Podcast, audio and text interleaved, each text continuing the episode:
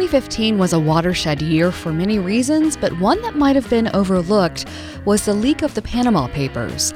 The leak exposed the secret business dealings of a number of governments, political figures, and global corporations. It was also the biggest data leak in history, and it took more than 100 news outlets and the International Consortium of Investigative Journalists months to find the stories in the data. Things like the Panama Papers, the Edward Snowden NSA leaks, and WikiLeaks have helped bring attention to the work being produced by data journalists, both in the United States and abroad.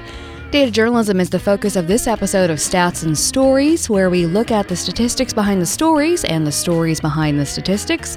Stats and Stories is a partnership between Miami University's Departments of Statistics and Media, Journalism, and Film, as well as the American Statistical Association. Our regular panelists are Department of Statistics Chair John Baylor and Department of Media, Journalism, and Film Chair Richard Campbell. I'm Rosemary Pennington. Our guest today is freelance journalist Andrew Flowers. Flowers served as an economic research analyst at the Federal Reserve Bank in Atlanta before spending almost 3 years as a quantitative editor for FiveThirtyEight.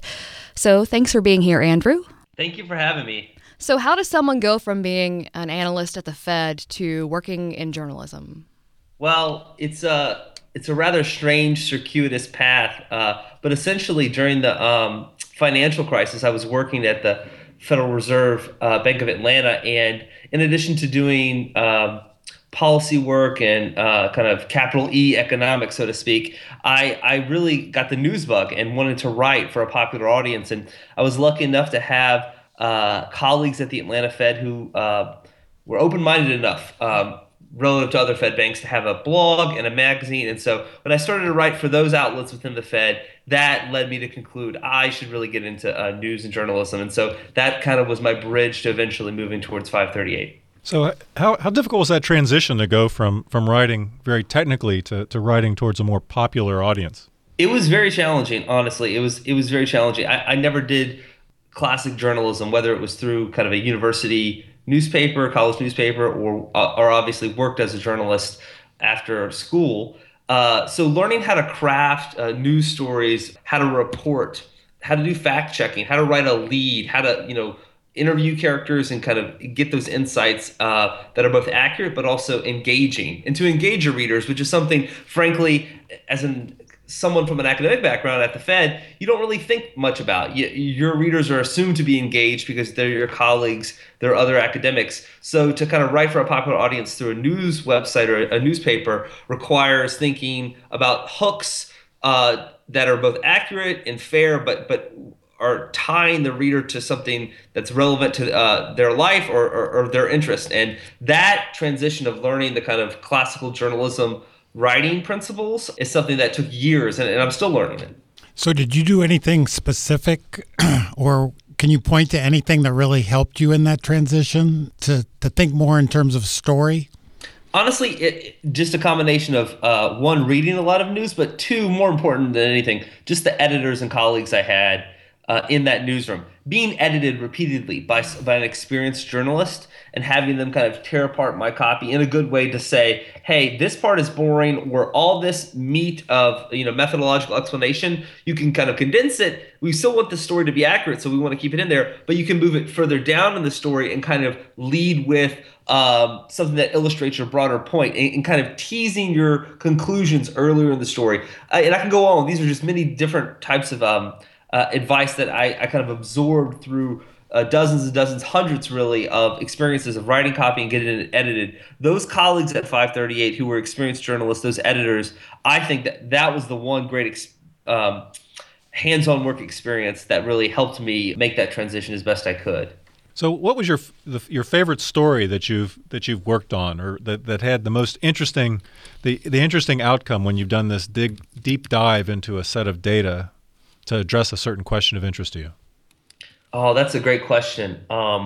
It's a really hard question. I mean, I guess my first instinct is to respond with the longest story I wrote, which, is not always a good gauge. Length and time invested in a project doesn't always correlate well with what you think is perceived quality. But in this case, yeah, I wrote a story in April of 2016, April of last year, about it was originally going to be tied to the referendum in Switzerland over a universal basic income, this kind of economic idea of giving every person, every citizen a set amount of money, whether they're rich or poor, whether they're employed or not. And then what the story evolved into was beyond Switzerland, and it was kind of a longer piece about the different activists and economists and researchers and really historians who kind of traced this idea of basic income and the pros and cons of the story. And to me, the thing that was so interesting was it was a very character-driven kind of classical journalism story on the one hand, but also very data-driven, very economicsy on the other. And you had, from the character side, a really strange motley crew group of people interested in this policy. You had kind of your classical socialist and progressives, but then you had, like, strangely, libertarians and conservatives too. And thrown in the mix, there were these Silicon Valley techies who kind of thought the idea was revolutionary in a compatible way with future advances in automation. So that, to me, was the kind of table setting that really piqued my interest. Was, wow, look at all these different interest groups that are varied, but all in this together. And then on the technical side, the data side, just trying to look at the math to make it work. Because, I mean, it's an appealing idea in some ways on the pro side in terms of how it would have, maybe be a better replacement for welfare programs. But on the con side, in terms of actually affording it, kind of looking hard at the numbers across countries in terms of what governments spend their social safety net money on, that was really interesting. So as a whole, I would say my universal basic income piece was the most interesting story to kind of report. I probably spoke to 25 people, and then at the same time, parallel with that, be looking into the data and to try to weave it all together. That was probably the single most interesting experience, but there were others too. Andrew, you just talked about characters. So that was the first thing you talked about. So in your role, how do you think about sort of balancing the idea that you have to tell a story that has characters? So you're thinking about that, but you also don't want to sort of misrepresent the complexity of the numbers and the data. So how do you get that balance? That is, I think, the question for data journalists. So you're cutting right to it, because characters are crucial in any type of storytelling, and particularly in journalism. And really, they're important in data journalism. But you also want to be accurate and rigorous. So there's a tension between pointing to a character who may be an outlier. It could be a sports athlete. If you're writing a sports story, it could be if you connote character to mean kind of a town or a political party or whatever that you think is kind of above and beyond the best, the worst, whatever. It's an outlier, and you want to kind of prove it, pigeonhole it with your prior thinking that this is exceptional, this character is exceptional, and you may be tempted to force the data to prove that, hey, this really is an outlier, or this time is different. And so there's that temptation to see a character as exceptional and then find the data to back it up, which can lead you astray. Of course, sometimes there really are outliers. And for data journalists, that's the kind of bread and butter story to write. That is, it's the easiest, the most engaging story to say, hey, who is this person that is this character, this group that is the most unusual? So it's important as a data journalist to use characters, and I think your work is going to be too dry and unrelatable. It won't be engaging if you totally eschew characters, and as an academic might just focus on the methodology and the data and the results. So you have to have both, and that's what makes this task of not just storytelling but data storytelling so challenging. And there's specific techniques and ways we can get into how to weave in characters in a data story to make it effective. But as a whole, that is the tension and the greatest challenge. Thank you. You're listening to Stats and Stories, where we discuss the statistics behind the stories and the stories behind the statistics. Today, our focus is data journalism. I'm Rosemary Pennington. Joining me are panelist Miami University Statistics Department Chair John Baylor and Media Journalism and Film Department Chair Richard Campbell. Our special guest is freelance data journalist Andrew Flowers, who served as a quantitative editor at FiveThirtyEight. So, Andrew, what exactly does a quantitative editor do? So my experience in 2.5 years as the quantitative editor at FiveThirtyEight was really incredible. It's kind of a weird title, I know, right? Quantitative editor, it's not a common job description. But when I was hired and as we began to prepare for the relaunch of 538 under ESPN and ABC News. This was exactly 3 years ago, actually, in March of 2014. The role that was kind of outlined for me was twofold. On the one hand, I would be a kind of writer of sorts, and I wrote about economics topics primarily, but also sports and politics occasionally. But the main thrust of my role, kind of two-thirds of my work, was this quant editor role. And so essentially what it means is I edited copy, but not for prose, for methodology, to make sure that the statistics being used, the data analysis presented in the story were accurate and fair, and they used the kind of modern technical tools in their presentation, and that the data was rigorous in all 538 stories. That was my mandate. But what that involved is two things. One, working with writers on the back end and then on the front end. And so on the back end, when they've submitted a copy, they have data in their stories. It's me reading their stories as a quant editor with a critical eye, asking kind of tough questions, stress testing their assumptions, and really fact-checking their work. In many cases, I would kind of review their code if they had any, or their data calculations to make sure it was correct. But the front end quant editor role was almost more interesting in many cases. It was working with writers either before their story really took shape or in the midst of it. And they would come to me with either technical requests of, hey, I am struggling to scrape this data from a web page, or how do I kind of munge together and join together all these messy data formats that I'm unfamiliar with, or how can I better visualize and better model? What's the best statistical analysis approach to take with this story? And so, helping writers almost as a staff data scientist from the start of their stories was a great experience, because I got a lot of reps, both through my own work, but through kind of almost as an assistant to, or a coworker with other writers, to see how their storytelling abilities took shape. They had a question in mind. They looked for characters. They did reporting in many cases. But then when it came to the data, they brought me in to help them. And that was the role as a quantitative editor. And it's kind of a role that I don't know if other journalism outlets have. I hear the title data editor at other news outlets, but it was a role I really relished, and I think is increasingly important in many newsrooms as they move towards more data-driven storytelling. That ties nicely to a point that you had made in earlier comments, the idea of avoiding forcing data. You know, and I worry when I think about someone having questions in mind that you just don't go out and search and cherry pick for data that's going to be consistent with the beliefs. So what are some of the ways that you would help advise people when they were working on their stories to avoid that temptation? So I think one suggestion that many editors, and it wasn't just me as the quant editor, would give to writers is to say, even if you're consider yourself a data journalist and you just want to dive into the weeds, take some time to actually report this like a traditional journalist would, because it's those experts, whether they're policymakers, activists, or academics, who are going to kind of have a broader or deeper understanding of the subject matter, of course, but also have a kind of broader purview of what are the weaknesses in the data, if there are weaknesses. That said, after they did some reporting and when they had the data in their hands, and I would ask them critical questions, and I would kind of advise them with kind of principles as to how to approach it without kind of forcing so that they wouldn't force the data into a narrative. What I would often recommend is lots of iterative data exploration in the early stages, because so often if you have a kind of preconceived notion of what you want to write, you can find it in the data.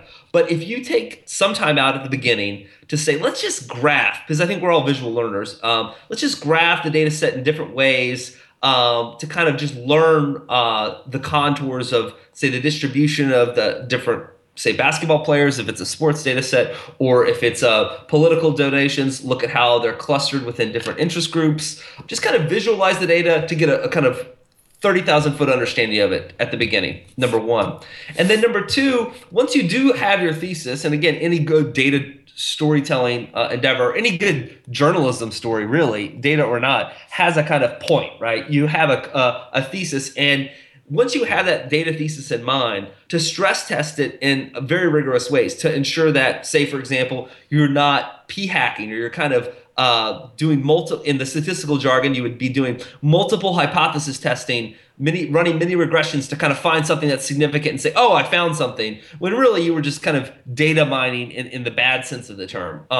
So to advise them against that would be, you know, me coming in as they did their analysis and asked them, well, how many different variables did you look at? And did you run the appropriate statistical checks to make sure that your work is not just spurious? It's not just a random result that you're going to then run off and write a story with. So iterative data exploration, kind of rigorous statistical checks, reporting, and then finally, I would say just collaborating with other writers and other editors like myself and others to say, check that my work is even correct, because you would be shocked how often, and this happens with traditional news outlets all the time, but also with data journalists, how you just get the numbers wrong. I mean, people make mistakes. The error rates when dealing with kind of messy files or you know, government issued data, and when you're rushed, you're working on deadline, the error rates can be high, and we worked very hard over my essentially 3 years at 538 to get those error rates, those corrections down. And to do that, I think we best did it by having kind of a collaboration mentality within the newsroom, that you would kind of share your work. And then secondly, to hopefully document it through code or through other documentation, that so that a second person could take it and fully fact check it. So those are all the kind of checks and advice I would tend to give to any story to make sure that it wasn't, you know, pigeonholing a narrative the writer had in their mind, and then using the data to kind of force quote unquote evidence for it. So to follow up on that and all of the hard work that goes into getting this right, we seem to be living in a world of fake news and alternative facts where neither news or numbers is fully trusted. And the question is, I guess, more a political one. What can statisticians and journalists do about that? That is the question. This issue of fake news and how to address it, that is the question I most struggle with, because I frankly don't really have a good answer. I feel like over the last few years, 538 has modeled a level of transparency in national journalism, at least on the data side, that is frankly unprecedented. And it's not that other news organizations weren't striving to be transparent. It's just that because 538 had a niche to be data-driven, we took it a step further in our transparency by, in many cases, posting the data and the code behind our stories online so that it can be reproduced and checked by others. And of course, sometimes corrected by others. And so I managed, along with others on our data visualization team, a GitHub repository, a way to kind of post data and code and share it with others. And so if a story merited, if it had significance in the data usage and the code, we would put it out there in a public way to say, here's our work, we're going to be transparent about it. Now, what does that do? And by the way, I don't think that was often done before by other news outlets. But what does that do? As a data journalist, it tells your reader and your wider audience, and really your potential readers who are maybe skeptical of your approach, it tells them, we're not just going to say we're credible. We're not just going to try to report and get a balanced view of things. We're actually going to show our work. And if you don't believe us, you can go and check it out yourself. Now, many readers aren't going to do that. I mean, that's a small sliver of readers. So is that the silver bullet to the fake news problem? Well, of course not. But taking kind of very concrete digital-oriented steps towards being more transparent in your reporting. I'd love to see news organizations, for example, post, okay, here are the calls I had. I talked to these groups. Here's who made the cut, who didn't. And it doesn't have to go with the story. It doesn't have to clutter the news the reader automatically is looking for, assumed to look for. But if the reader wants to look for it to see, okay, who did you talk to, or in the 538 case, what's the data, what's the code, how did you make that chart? They can go and find it. And these small steps, digital-oriented steps towards transparency, towards a really new level of robust transparency, I think can make a small dent in this bigger I mean, gorilla of a problem that is fake news. I mean, I don't think it's going to stop. Like, I don't think posting your work online in a transparent way is going to stop from, viral memes coming out of a kind of a Facebook quote unquote news site that is really just, one or two, yellow journalists trying to take a erroneous point and kind of just get some clicks out of it. That is a much bigger problem with the internet and how we consume news in echo chambers that I just don't frankly have an answer to. But news organizations, I do believe, can take some small concrete steps towards being even more transparent, and hopefully that will increase the public's faith. You're listening to Stats and Stories, and today we're exploring data journalism with our guest, freelance data journalist Andrew Flowers. So from the reader's perspective, we live in this world where things aren't quite as transparent as we'd like them to be. How would you suggest readers navigate stories that are based on data? How can they figure out what's worth trusting and what maybe they can sort of avoid or just, close out altogether? Yeah, that's really hard. I think... And to be clear, I think there's a lot of great data journalism being done, not just at 538. I think The Upshot at the New York Times does great work. Smaller sites or international news sites like The Guardian or smaller websites, I think Priceonomics is a good example, who often work with data and I think do a good job with it. That said, though, in terms of as a news consumer, how to adjudicate between, okay, this is a bad use of data journalism or a good use, it's difficult, but the kind of baseline assumption, I think, is what's the writer's attitude or the news outlet's attitude towards me, the reader, and what I need to know. Mm-hmm. And you can often pick up on that through the tone of the piece and how much information is conveyed in the piece through subtle things like footnotes, links, and charts, for example. Source lines and charts is a great, like these little details that tell you, the reader, oh, the writer and the designer who made this story cared enough to include hyperlinks, include footnotes, include source lines to the charts to kind of, quote unquote, cite their entire story as an academic would. And that tells you, okay, this news organization treats me with a level of respect that says, I'm not going to tell you, the reader, from me, the writer, who is all-knowing, what to believe. I'm going to kind of lay out my work for you, cite my sources, here are the links so that you can follow and pull the data yourself or read the stories yourself, or here's the organization, here's a link to it. You can go and check out their credibility, make your conclusions, draw your conclusions from their website if you want. Just providing the reader with a rich level of information so that they themselves can go and find more information and make up their mind. That tells the reader, I have respect for your intelligence, and I'm not here to kind of lord over you with the kind of narrative that, hey, this is how it is, but to show my work and make a case for it. That tone and that level of respect you can pick up on, I think, through just repeated intelligent reading of news sources. And again, a lot of news sources do this. But if a news source doesn't, if they're not really citing their numbers, if they're just kind of throwing information out with no links or or even just verbal text citations as to where it comes from, and they just assume you'll run with it, that's, I think, a red flag and tells you this is sloppy data journalism. One challenge with this is the implicit long form that's associated with really good reporting and good stories. And I wonder how that plays out in a world where 140 characters is the bite-sized chunk that many want to consume. It's a challenge, and again, it's a challenge because on multiple fronts. To make a story engaging when you're using numbers is a challenge. To make a story engaging when it's complex, when the answer, if there is an answer, is nuanced, and therefore it takes more time to kind of digest and present. That's a challenge. So you are swimming upstream.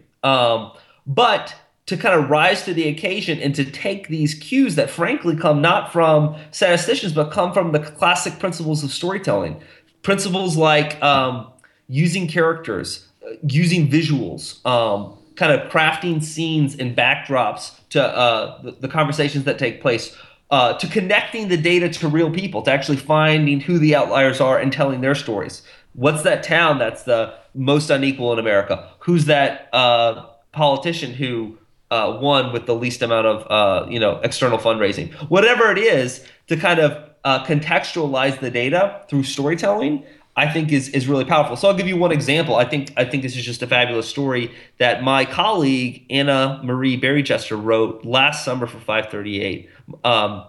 This is part of a guns project that FiveThirtyEight did, where they kind of presented a data visualization on gun deaths in America, and it kind of showed you with the best available data that we could get. Here's the composition of gun deaths in America. How many are attributable to suicides? Which I think would surprise a lot of people that it's a lot more than you would expect. How many are homicides, accidents, and so on. And so this was a part of an interactive that was very data heavy, but the story that accompanied it, along with other stories, the one that Anna wrote that still sticks with me as a great template for data storytelling, is a story about a man in Wyoming who had attempted to commit suicide with a gun. And she told his story about kind of getting help and through his family, through counselors. But the broader context of the story was, hey, gun ownership rates are extremely high in the Mountain West. Suicide rates, particularly by using firearms, are extremely high in this area too. Who tends to commit suicide with a firearm? Well, it's overwhelmingly men. It's overwhelmingly white men compared to other races. And it's overwhelmingly middle-aged men compared to other age groups. So it was a story about a person and a very emotional and kind of tragic experience, and their kind of the narrative arc was how they kind of got help and was able to move beyond that. But it was all rooted in data. It all used charts and maps to kind of show you, okay, all the CDC data we just threw at you, if your eyes glazed over, that's okay. Here's one way to interpret it. And so that's just one case, and there are many other examples I can give of my colleagues and my work, where you have to rise to the occasion, whether it's fake news, whether it's the kind of 140-character Twitter, social media landscape that the news world lives in and operates in. All these challenges can be met, I believe, with a combination of two things. One, good storytelling. That's never going to go away. Finding the right characters, showing the narrative arc, where's the tension. That is never going to go away. And then the second thing, to meet with data, you can meet these challenges with data and accuracy in your work, the transparency that we provide, and to not let these potential readers have their eyes glaze over and lose interest, to present that data in a very aesthetically pleasing way through visuals, through video and podcasts when necessary. That, I think, these are the tactics we have used, and I would recommend anyone to use to combat those big challenges. Well, Andrew, that's all the time we have for our conversation today. Thank you so much for joining us. Thank you so much for having me. It was a real pleasure. Stats and Stories is a partnership between Miami University's Departments of Statistics and Media, Journalism, and Film and the American Statistical Association. Stay tuned and keep following us on Twitter or iTunes. If you'd like to share your thoughts on our program, send your email to statsandstories@miamioh.edu. And be sure to listen for future editions of Stats and Stories, where we discuss the statistics behind the stories and the stories behind the statistics.